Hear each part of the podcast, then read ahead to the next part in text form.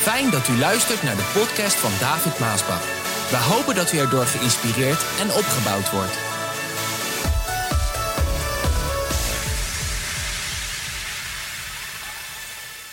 Elke overwinning die rust op vier feiten. Nummer 1. Welke vijanden waren betrokken in de strijd? Welke prijs is er door de overwinnaar betaald? Welke mate van overwinning is over de vijand behaald? En welke stappen zijn er genomen om de overwinning zeker te stellen? Wij spreken vandaag, Jezus is Gethsemane geweest, gestorven op het kruis, opgestaan. En wij spreken vandaag over de opstanding van Jezus Christus als de glorieuze overwinning. Als onze glorieuze overwinning over al onze vijanden. En dat was het. Het was een glorieuze overwinning.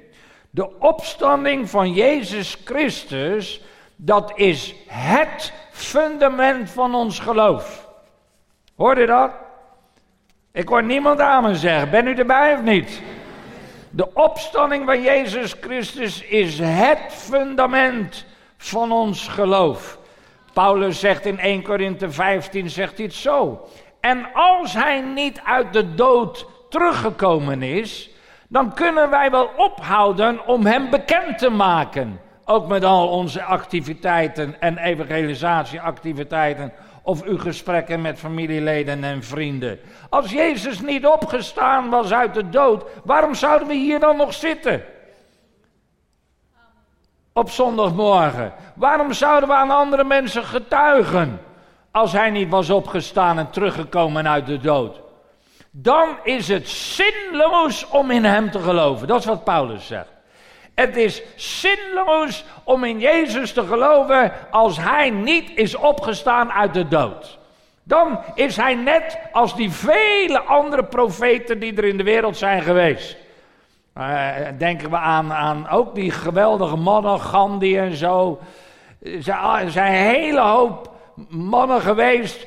Uh, dat zijn goede mensen geweest, die zijn gestorven. Trouwens, dat is ook bij al die andere godsdiensten zo. Die hebben allemaal hun, hun, hun profeet gehad, zeg maar. Maar die zijn allemaal dood. En als die van ons ook dood zou zijn, dan heb het geen enkele zin om in hem te geloven. Dan geloven we in iemand die dood is. Maar de, de onze is opgestaan uit de dood. En hij leeft, halleluja. 2000 jaar geleden heeft Jezus Christus een machtige overwinning behaald. Over al onze vijanden. Over de duivel en al zijn trawanten. Heerlijk, halleluja. Ik ook zou zo een nieuwe tongen kunnen spreken. Wat een blijdschap vandaag. Dit voelt goed in mij. In u ook. Hij leeft, hij is niet dood. Waarom zou je dan als een, als een zak aardappels in je stoel zitten? Wat leuk, aardige boodschap. Oh, was weer een mooie boodschap vandaag. Ik heb niks alleen aan een mooie boodschap. Jezus leeft. Halleluja. Elk paasfeest vieren wij dit feest. Elk paasfeest. Elke zondag gaan wij naar het huis des Heren. Om degene die de overwinning voor ons heeft behaald te eren en te aanbidden, te loven en te prijzen. Ja, dat is waarom wij een levende kerk zijn. We hebben niks aan een dode kerk. Ik heb helemaal geen zin in een dode kerk. Dan blijf ik liever op bed liggen. Of ik ga s'morgens heerlijk een kop koffie drinken. Ik ga wat lezen, whatever. Maar dan heb ik geen zin om naar een dode kerk te gaan. Wat heb ik aan een dode kerk? Kan ik net zo goed naar het graf van mijn vader gaan. Hij is er toch niet. Het is allemaal dood daar. Je hebt heel veel dode kerken vandaag. Maar wij zitten niet in een dode kerk. ja, zeker ja.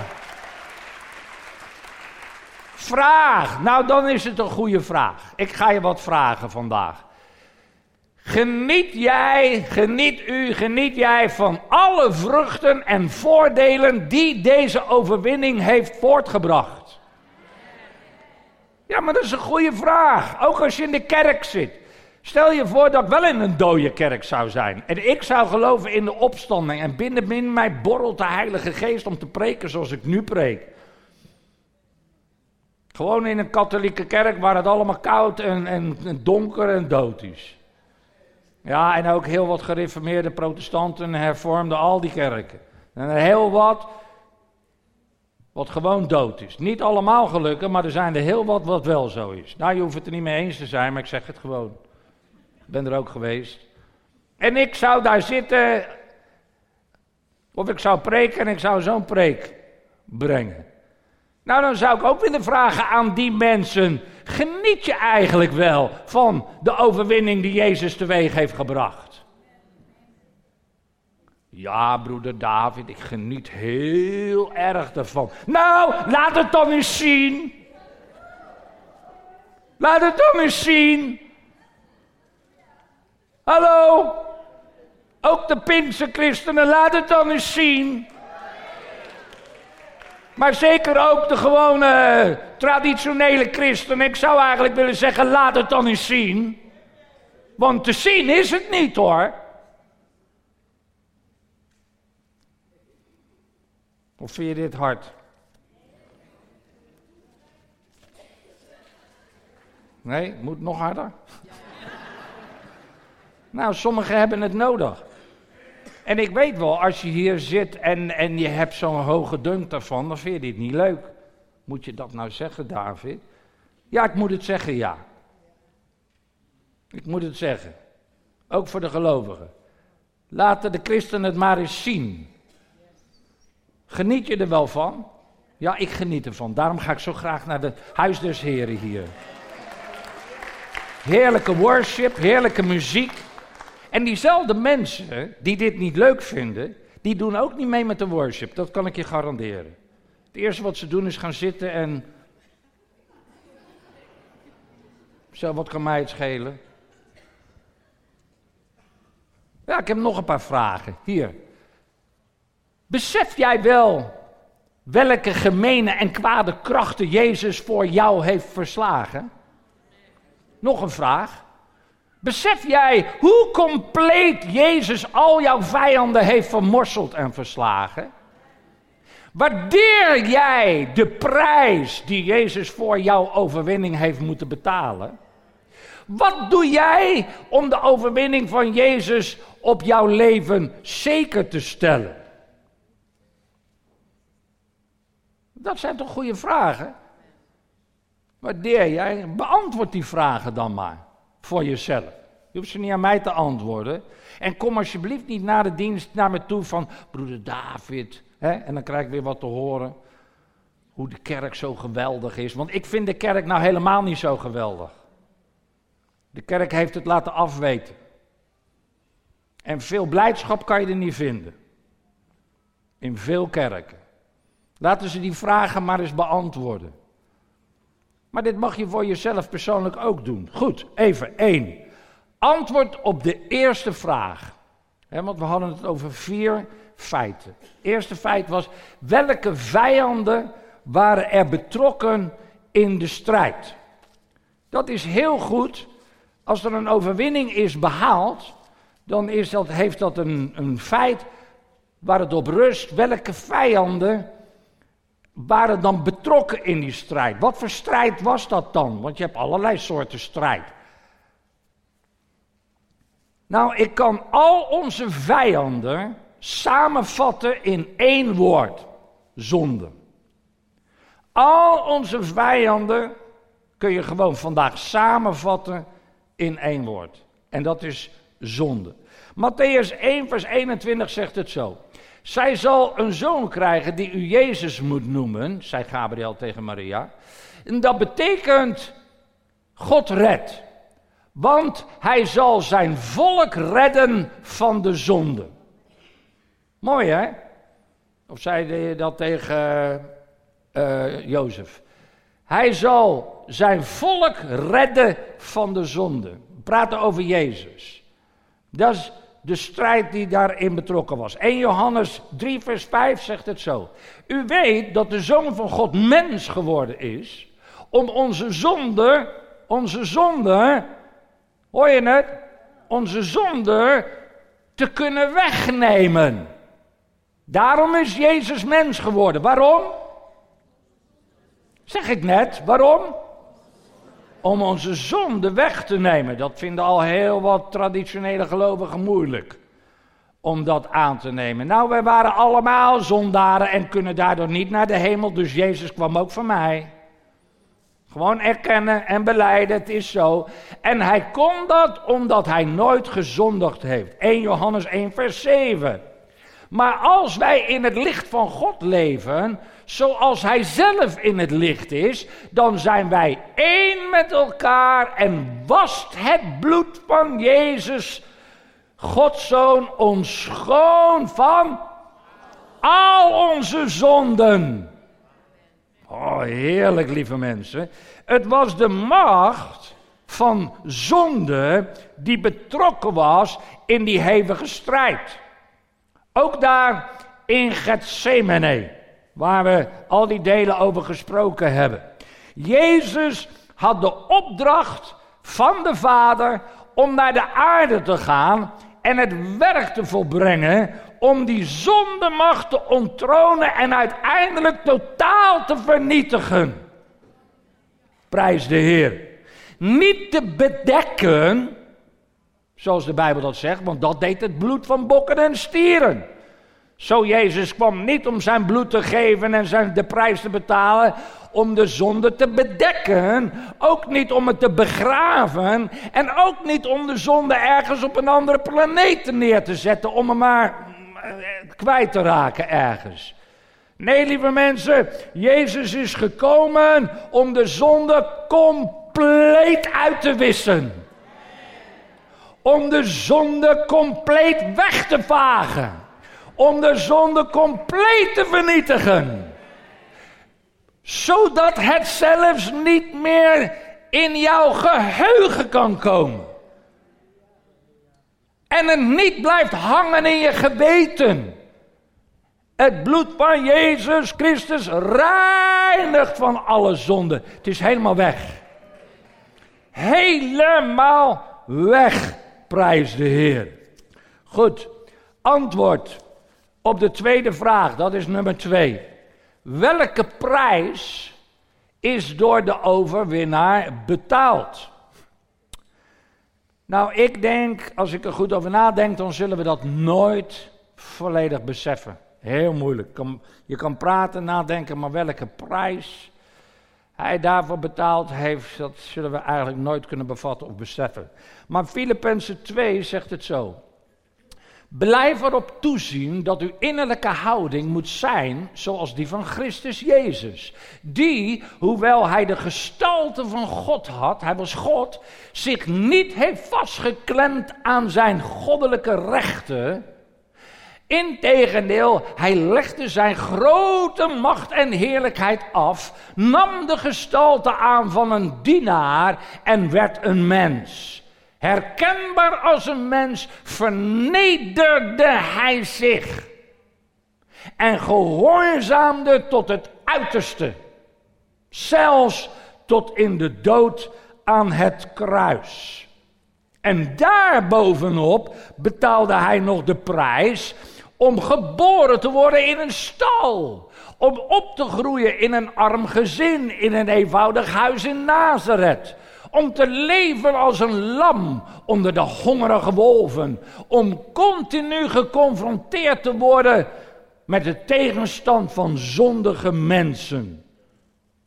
Het is wat, hè?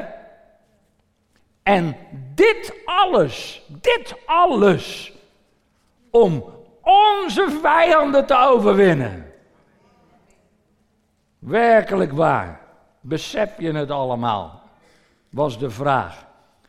De prijs voor onze overwinning was zeer groot. En als je dat gaat begrijpen en beseffen, dan heb je grote waardering voor je redder, Jezus, en de prijs die hij betaald heeft. Drie, antwoord op de derde vraag. In welke mate van overwinning is over, is over de vijand behaald? Hè? Welke mate van overwinning? Want er zijn maten van overwinning die je op een vijand kan behalen. Sommigen laten die vijand nog een beetje gaan. Nou, die gaat gewoon weer door of die wordt weer sterk. En dan, uh, en dan gaat het weer door. Maar welke mate is dat behaald? Nou, antwoord 1 Korinthe 15. 1 Korinthe 15 zegt het zo. Wanneer dat gebeurt, wordt werkelijkheid wat in de boeken staat. Wat staat er dan? De dood. De vijand, hè? Zonde de macht, de dood, is opgeslokt in Gods grote overwinning. Het was een grote overwinning die Jezus daar heeft behaald. En de dood is in die overwinning opgeslokt. Dood, je kunt de overwinning wel vergeten. Heerlijk, kon niemand amen zeggen? Ach, Heerlijk, wat een overwinning. Dood, je kan de overwinning wel vergeten. Ja, dat is niet, dat is niet als je op je sterfbed ligt en je bent al 98 uh, eh, en, en, je, en je dood, je kan, uh, dat je wil blijven leven nog. Gaat niet om dit leven in dit, in dit lichaam. Ben blij als straks de tijd is dat ik het ga inruilen en dat ik naar de hemel ga. Maar die tweede dood, de weg naar de hel. Je kunt het vergeten. Je kunt het vergeten. Vergeet het maar. Wat voor kwaad zul je nou nog doen? Nu dat Jezus is opgestaan uit de dood. God zij dank, Hij geeft ons door onze Heer Jezus Christus de overwinning over de zonde en de dood. Wij hebben de overwinning door Jezus Christus. Romeinen 6, vers 9 en 10. Nog een paar teksten hoor. Hey, wij zijn er zeker van dat Christus, nu hij uit de dood is opgestaan, niet meer zal sterven. De dood heeft geen macht meer over hem. Door zijn sterven heeft hij de macht van de zonde eens en voor altijd gebroken. Woe! Romeinen 6, vers 7, vers 6. Wij weten dat de persoon die wij vroeger waren niet meer leeft. Die is met Christus aan het kruis gestorven. Zo is er afgerekend met het wezenlijke van de zonde. De zonde heeft niets meer over ons te zeggen. De zonde heeft geen macht meer over een dode. Woe! 1 Johannes 3, vers 8. Maar wie blijft zondigen bewijst daarmee dat hij bij de duivel hoort. Die nadat hij voor het eerst gezondigd had, altijd is blijven zondigen. Maar de Zoon van God is gekomen om aan de activiteiten van de duivel een einde te maken. Hebreeën 2, vers 14. Uh, oh, omdat wij mensen van vlees en bloed zijn, is hij ook een mens van vlees en bloed geworden. Want alleen als mens kon hij sterven. En zo de duivel die de macht over de dood had machteloos maken. Alleen op die manier kon hij de mensen die hun leven lang vrees voor de dood hadden uit de slavernij bevrijden. Ik ben geen slaaf meer. No longer a slave.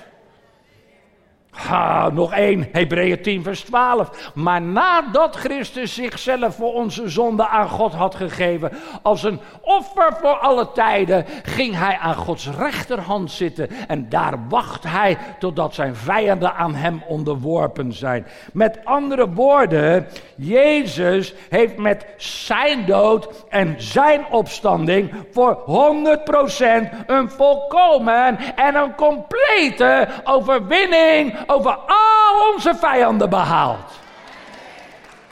Ha. Nou, even door. Laatste. Vier. Lekker hè, mam? Zo is het toch? Je kunt de overwinning wel vergeten. Dood. Want er komt een moment, dan zien we elkaar weer om de troon van Jezus. Heerlijk. Vierde, laatste feit. Antwoord op de vierde vraag. Welke stappen zijn er genomen om, de, om jouw overwinning zeker te stellen? Luister, de, door de dood en opstanding van Jezus Christus is de zondemacht binnen in ons totaal weggevaagd.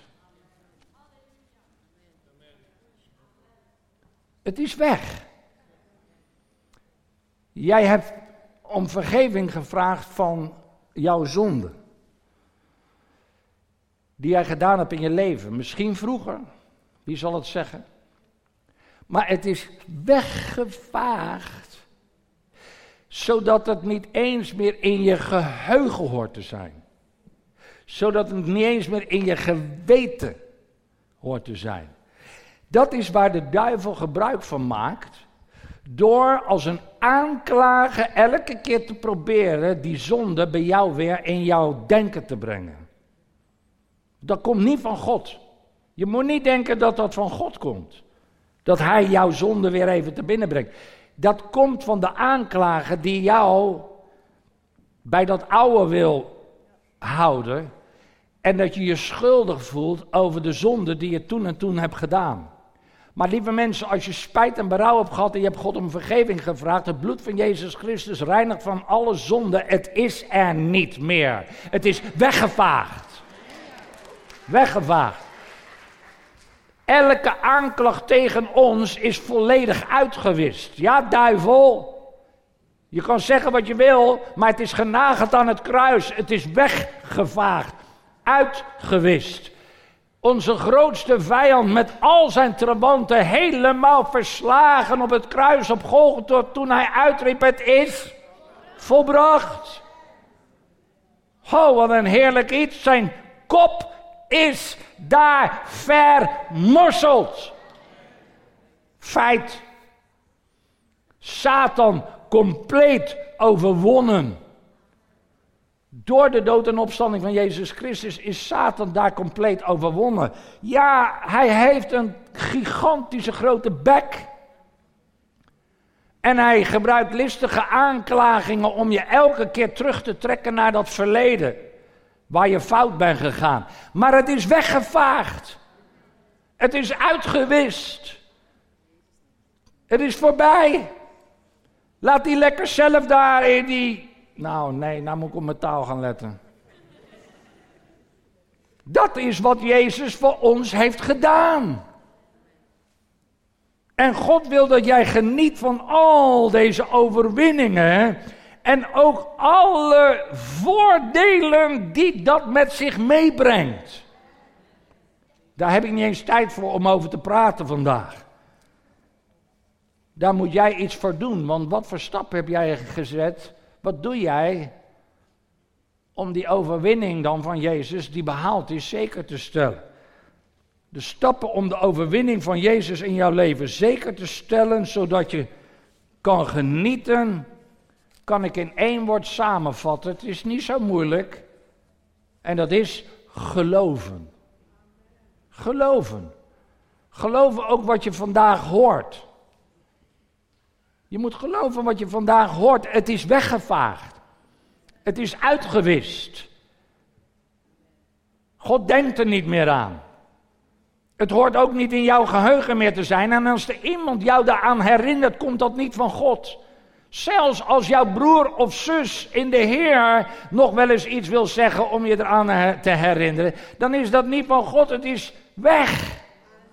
Uitgewist. Weggevaagd. Compleet. En dat moet je geloven. En aannemen, aannemen en geloven. Het bewijs van Jezus' overwinning over de zonde en de dood ligt dus in jouw geloof. Dat jij dit gelooft.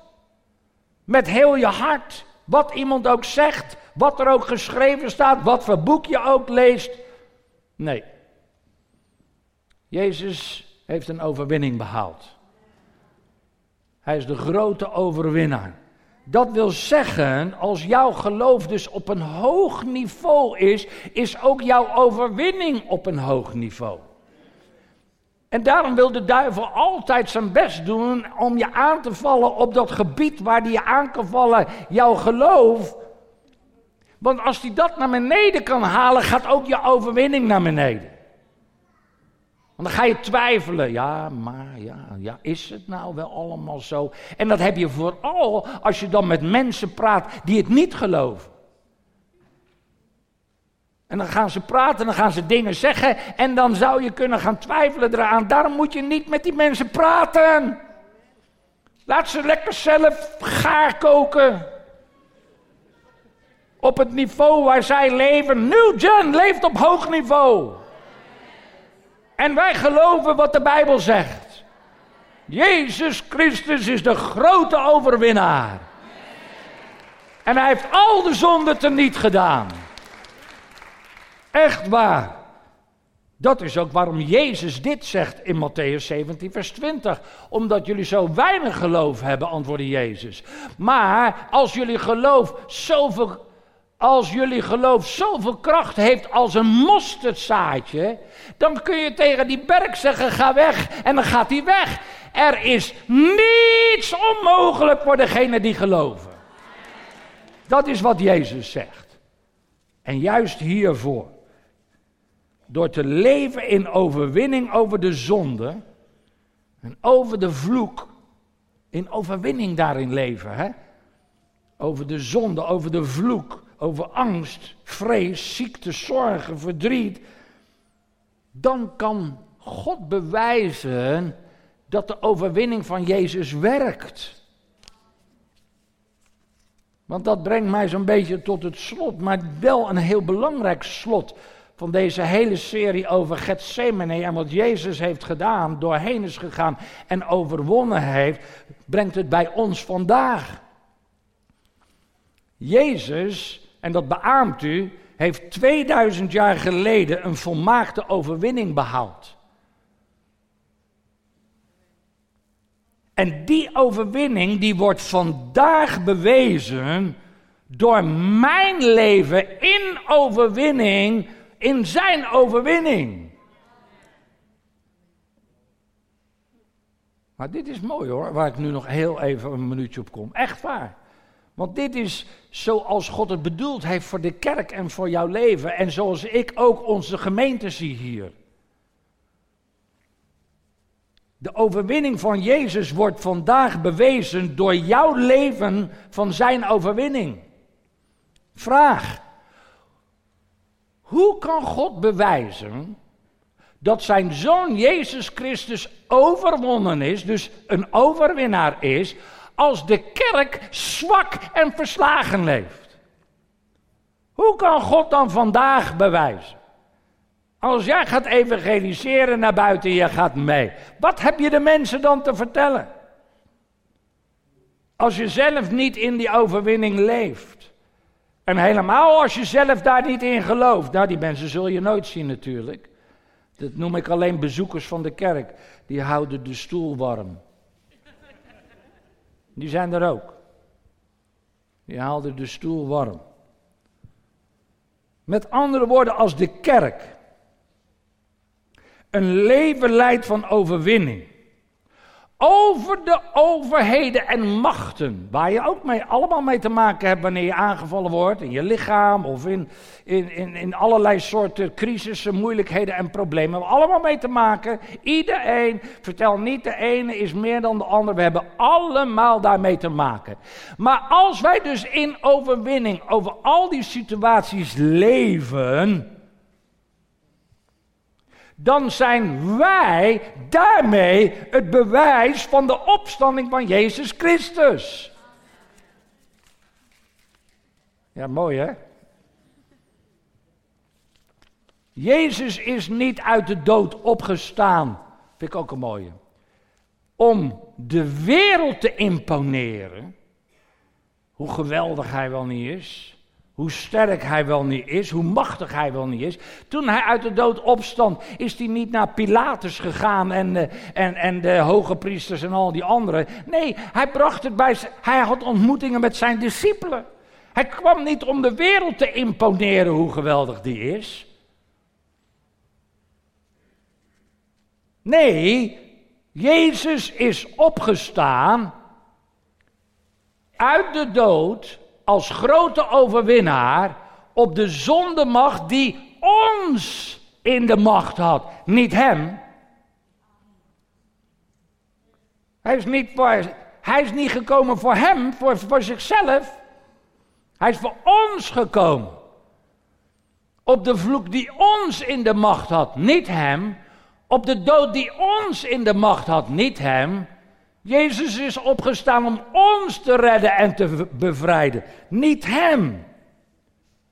Kijk, en dit is het geheim. Luister.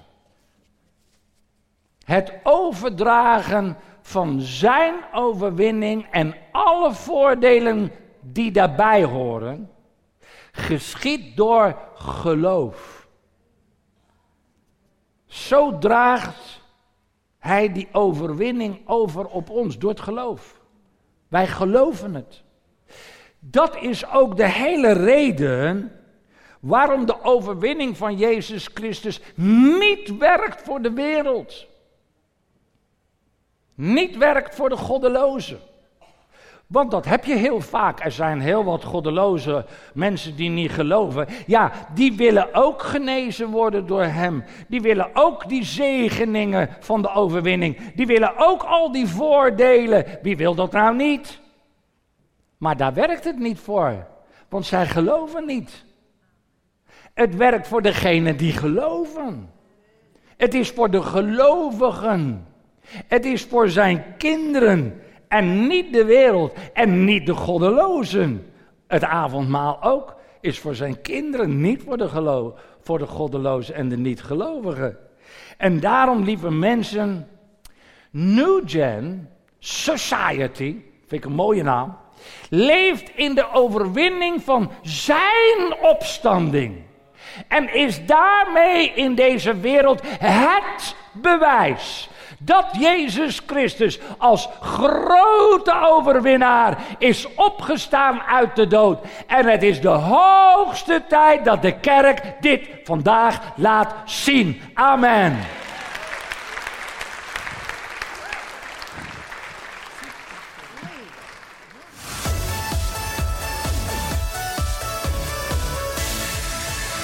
Bedankt voor het luisteren naar deze podcast. Wilt u meer preken beluisteren? Ga dan naar message.maasbachradio.com. Bezoek ook eens onze website www.maasbach.nl.